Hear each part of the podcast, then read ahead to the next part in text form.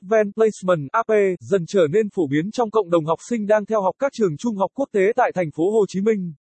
Bên cạnh đó, với sự thay đổi chính sách hủy bỏ bài thi sát Subject Test SAT 2 AP trở thành bài thi thay thế giúp sinh viên quốc tế giành lợi thế cạnh tranh trong cuộc đua giành học bổng đại học top Mỹ, Canada và Singapore.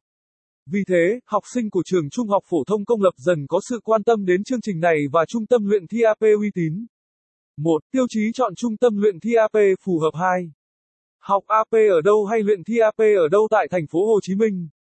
Bài viết được viết bởi Anh ngữ ITISTS, Lầu 3, 215 Nam Kỳ Khởi Nghĩa, phường 7, quận 3, thành phố Hồ Chí Minh phone 0933806699 website https 2 gạch chéo gạch chéo itist edu vn gạch chéo